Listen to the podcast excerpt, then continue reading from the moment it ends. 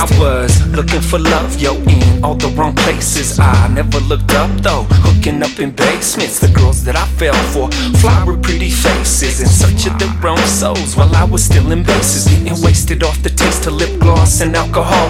I was caught up in that game that offers little resolve. Before I saw it, didn't offer me anything at all, other than tempting invitations at the end of the bar, which were hard for me to turn down when I was turning up. The more booze I had in my cup, the more using the stuff. As excuse to talk to women without getting stuck between the lines that I was spitting like what's up, what's up. My name is Russ, it's nice to meet you. What you doing tonight? Cause everything you doing, girl, well you doing it right. Was the type of talk that I was on when I was out with my guys, trying to find the type of love that would lead me to my demise.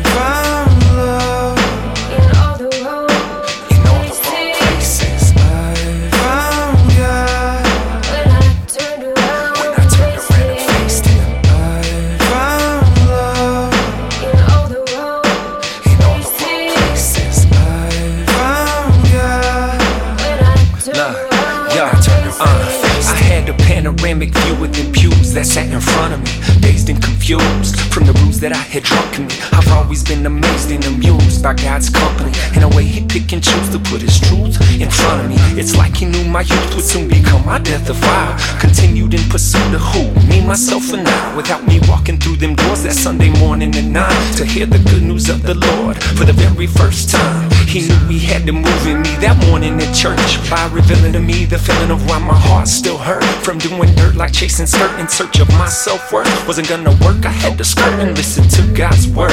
That the pastor was preaching, cause he was speaking to me. Yeah, everything that he was mentioning was sinking in me.